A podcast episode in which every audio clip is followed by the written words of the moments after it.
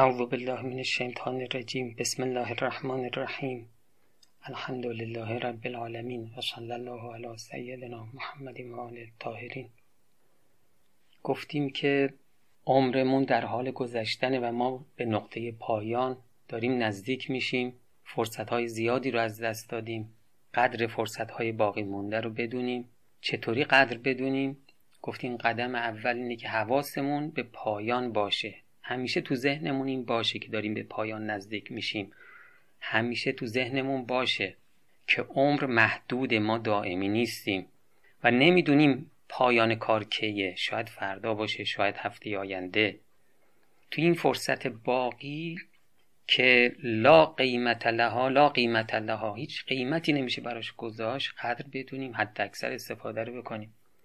توجه دوم این بودش که عمر رفته بر نمیگرده. خدمتون عرض شد ما مثلا 20 سالمه 25 سالمه 30 سالمه. این سی سالگی که رفت تا خدا خدایی می‌کنه دیگه بر نمیگرده. نکته سوم اینه که بهترین زمان برای جبران گذشته همین سن جوانیه. قدر جوانی رو بدونیم. جوانی که رفت دیگه بر نمیگرده. بعد از جوانی آدم خیلی خیلی ناتوانی هایی رو پیدا می‌کنه و براش دوران جوانی حسرت میشه. نکته آخر این که حد اکثر استفاده رو ما از زمان بکنیم. حتی یک ثانیه تلف نشه. اطلاف وقت ممنوع. و در آخر گفتیم که اگر یه کسی در گوشت گفتش که حالا بذار امروزم رد بشه از فردا. گفتیم این قطعا شیطانه. از همین الان تصمیم بگیر. از همین الان قیام کن. وضعیت درست کن. خب حالا نکته بعد اینه که اطلاف وقت چند جوره؟ خب بدترین نوع اطلاف وقت اینه که ما وقت رو زمان رو صرف گناه بکنیم. این بدترین نوعشه و بدترین حسرت ها رو روز قیامت داره. نوع دوم اطلاف وقت این هستش که شما گناه نکردی اما کار خوبم نکردی. بهش میگن مباه کار مباه کردی. مباه یعنی این کار نه خوبه نه بده. این هم به شدت روز قیامت موجب حسرت ماست. نکته اطلاف وقت بعدی این هستش که شما کار خوب داری انجام میدی. دقت کن. یکی از خبیسترین وسوسه های شیطان اینه. کار خوب می‌ذاره جلوی شما. میگه این کار خوبه دیگه برو انجام بده. برای چی شیطان این کار رو می‌کنه؟ برای اینکه می‌خواد شما رو از کار خوبتر محروم کنه. میگه بیا این کار خوب انجام بده اما سراغ اون خوبتره نرو. قسم سوم اطلاف وقت همینه. شما کار خوب انجام میدی اما شما می‌تونستی کار خوبتر رو انجام بدی اونو ترک کردی. خب. و اطلاف وقت نوع چهارم. شما کار خوب انجام میدی. اتفاقا کاری هستش که اولویت هم داره. اما در بین کار شیطون میاد سراغ شما. گاهی شما رو گرفتار مثلا سرگرمی می‌کنه. مثلا شما در اداره وظایفی داری. در بین کارت گوشی تو برمیداری. مثلا فرض کن که بازی رایانه ای خب کار خوبی داری انجام میدی تو اون اداره اما در بینش وقت تلف می‌کنی و روز قیامت این موجب حسرت برات میشه. رسول اکرم صلی الله علیه و آله و سلم فرمودن انه یفتح للعبد یوم القیامت علی کل یوم من ایام عمره اربع و عشرون خزانه.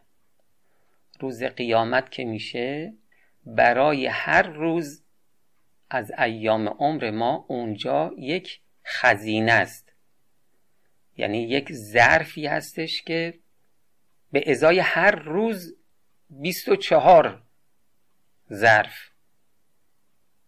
عدد ساعات لیل و نهار مناسب با ساعات شب و روز که 24 ساعته 24 تا ظرف داره. برای هر روز 24 ظرف.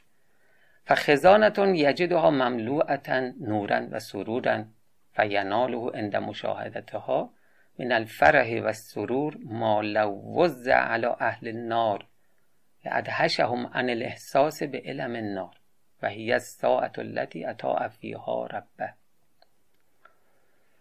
یه خزینه درشو باز می‌کنه می‌بینه پر از نور و سروره. انقدر خوشحال میشه که اگر خوشحالیشو بین اهل جهنم پخش بکنند همه اهل جهنم عذاب رو دیگه حس نمی‌کنن از شدت خوشحالی. خب این ظرف چرا پر از نور و سروره؟ میگه اون ساعتیه که شما اطاعت از پروردگار کردی. یکی از واجبات رو انجام دادی. یکی از وظایف الهیت رو انجام دادی. به مردم خدمت کردی. ترک معصیت کردی. ثم یفتح له خزانتون اخرى حالا یه ظرف دیگر رو باز می‌کنن. فیراها مظلمتا منتنتا مفزعه. یعنی در رو که باز می‌کنه می‌بینه که اینجا چقدر تاریکه و چه بوی گندی داره و مفزعه یعنی انسان رو به وحشت میندازه انسان رو بیتاب می‌کنه به فزع میندازه. فیناله عند مشاهدتها من الفزع و الجزع وقتی این صحنه رو می‌بینه چنان فزع و جزعی بهش دست میده. ما لو قسم علی اهل الجنه لنقص علیهم نعیمها. اگر بین اهل بهشت این جزع و فزع پخش بشه همه نعمت های بهشتی به کامشون تلخ میشه. و هی ساعت التي اسافیها ربه. این مال اون ساعتی که در اون ساعت پروردگار رو معصیت کرده. ثم یفتح له خزانتون اخرى فیراها فارغتا لیس فیها ما یسره ولا ما یسوعه میگه ظرف دیگر رو درشو باز می‌کنه. می‌بینی که هیچی توش نیست. نه چیزی که شادش بکنه نه چیزی که ناراحتش کنه. هی ساعت التي نام فیها او اشتغل فیها به شیء من المباهات دنیا اون ساعتی هستش که درش نه کار خوب کرده نه کار بد کرده کارهای مباه کرده یا خوابیده. فیناله من الغبن و الاسف علی فواتها. چنان حس خسارت بهش دست میده. حس افسوس. حیث کان متمکنن من ام یبلعها حسنات. به خاطر اینکه می‌تونست این ظرف رو هم از حسنات پر کنه. چنان حس خسارت و افسوس بهش دست میده مالا یوسف که وصف نشدنیه. به خاطر همین و من هازا قوله تعالی ذالک یا تقابون خاطر همین که خدای تعالی فرموده روز قیامت روز تقابونه روز خسارته. هر کسی اونجا چه مؤمن چه کافر حس خسارت داره. مؤمن چرا حس خسارت داره؟ به خاطر اینکه می‌بینه بعضی از ای ساعات می‌تونست کار خوب بکنه. کار بد نکرده اما کار خوبم نکرده. از این افسوس می‌خوره. امیر المؤمنین علیه السلام فرمودن آفت العمل البتاله آفت عمل بتالته یعنی یا شما گرفتار یه کارهای بیفایده میشی از طاعت پروردگار غافل میشی. مثل همین که مثلا میری سراغ بازی های کامپیوتری. خب از عمل نیک صرف نظر می‌کنی. سرگرم میشی یا مثلا برنامه های بی خود تلویزیون رو نگاه می‌کنی. بعد از کار خوب قفلت می‌کنی. یا اینکه این روایت شامل اینم میشه که داری کار خوب انجام میدی اما ناگهان دقایقی به بتالت میگذره.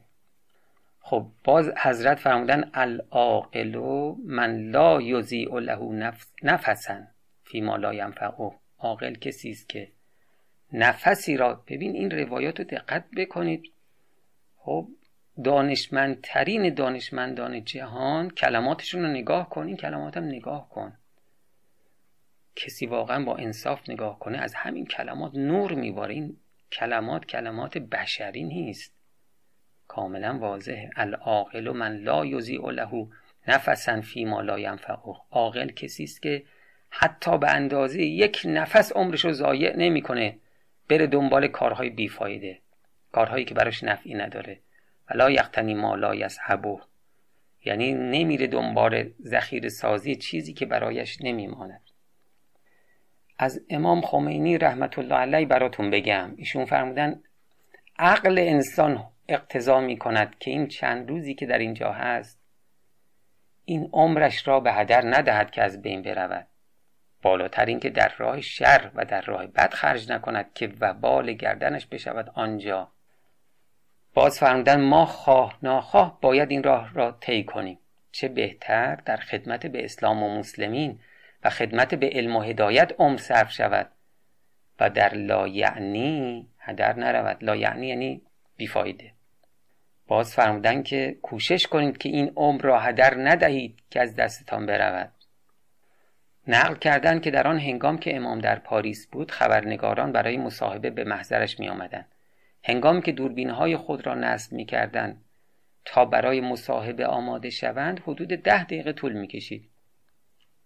در همین مدت امام حالا اونجا نشسته خبرنگارام اطرافش قرآن رو باز می‌کنه شروع می‌کنه به قرآن خوندن. بعضی می‌گفتن که آقا الان مصاحبه از خودتون رو برای مصاحبه آماده کنید. ایشون میفرمودن که حالا یه چند دقیقه طول می‌کشه تا اینا آماده شن. من که نمی‌تونم این چند دقیقه رو تباه کنم از دستم بره. ببین دقت کن اینا انسان شناسن اینا هستی شناسن اینا عمر شناسند اینها هستن که باید الگوی ما باشن. حتی چند دقیقه نمی‌خواد هدر بره از عمرش. آوردن که امام از هر لحظه استفاده می‌کرد. پرمطالعه و معنوس با کتاب بود. اینو شنیدین دیگه که فرزندشون وقتی از دنیا میرن ایشون به اندازه چند قدم به نظرم هفت قدم تو تشییع جنازه شرکت می‌کنن بعد برمیگردن سر مطالعه. دقت کن اینا واقعا انسانهای استثنایی هستن. ما باید افتخار کنیم همچین الگوهایی داریم.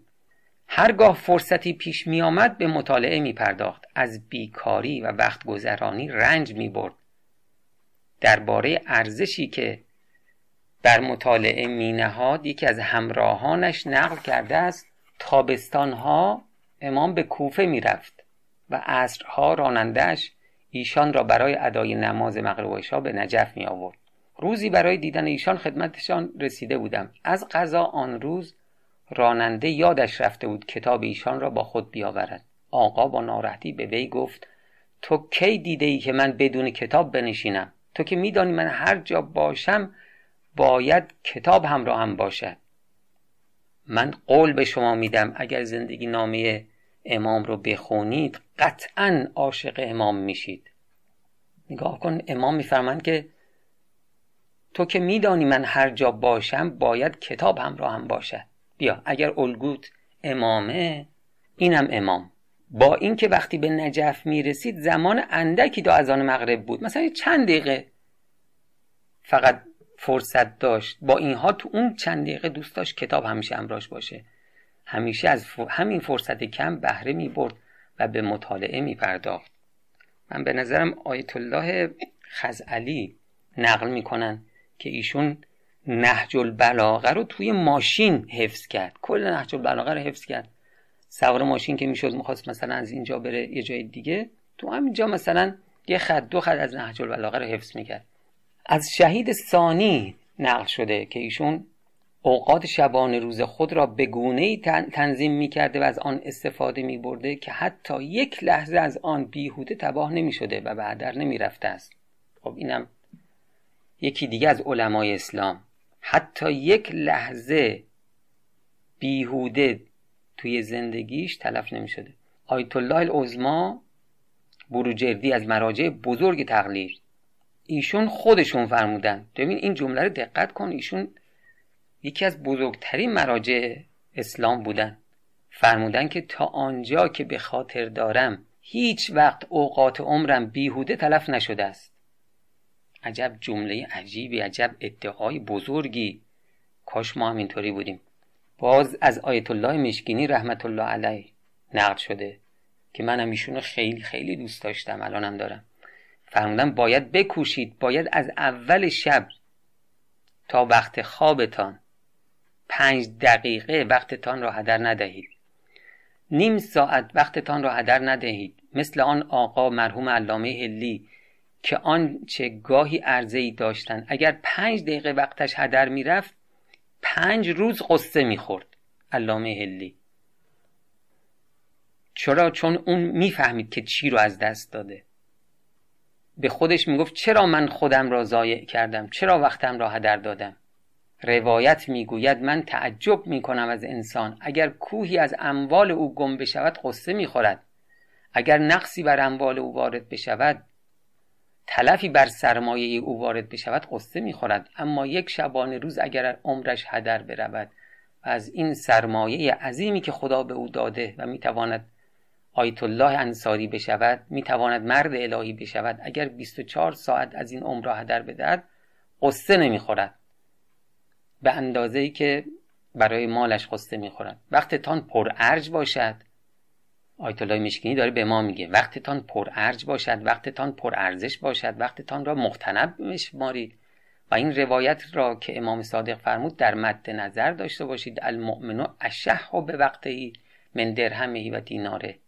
مؤمن حاضر است دراهم نقره او تلف شود و دنانیر طلای او ضایع شود. اما حاضر نیست از طلاهای عمرش کاسته شود از دقایق عمرش کاسته شود. خب تلاش بکنیم که ما هم به این بزرگواران حداقل نزدیک بشیم تا جایی که میشه. نشه یک ساعت پای تلویزیون بشینیم یک ساعت فیلم نگاه کردن وقت تلف کردن دیگه.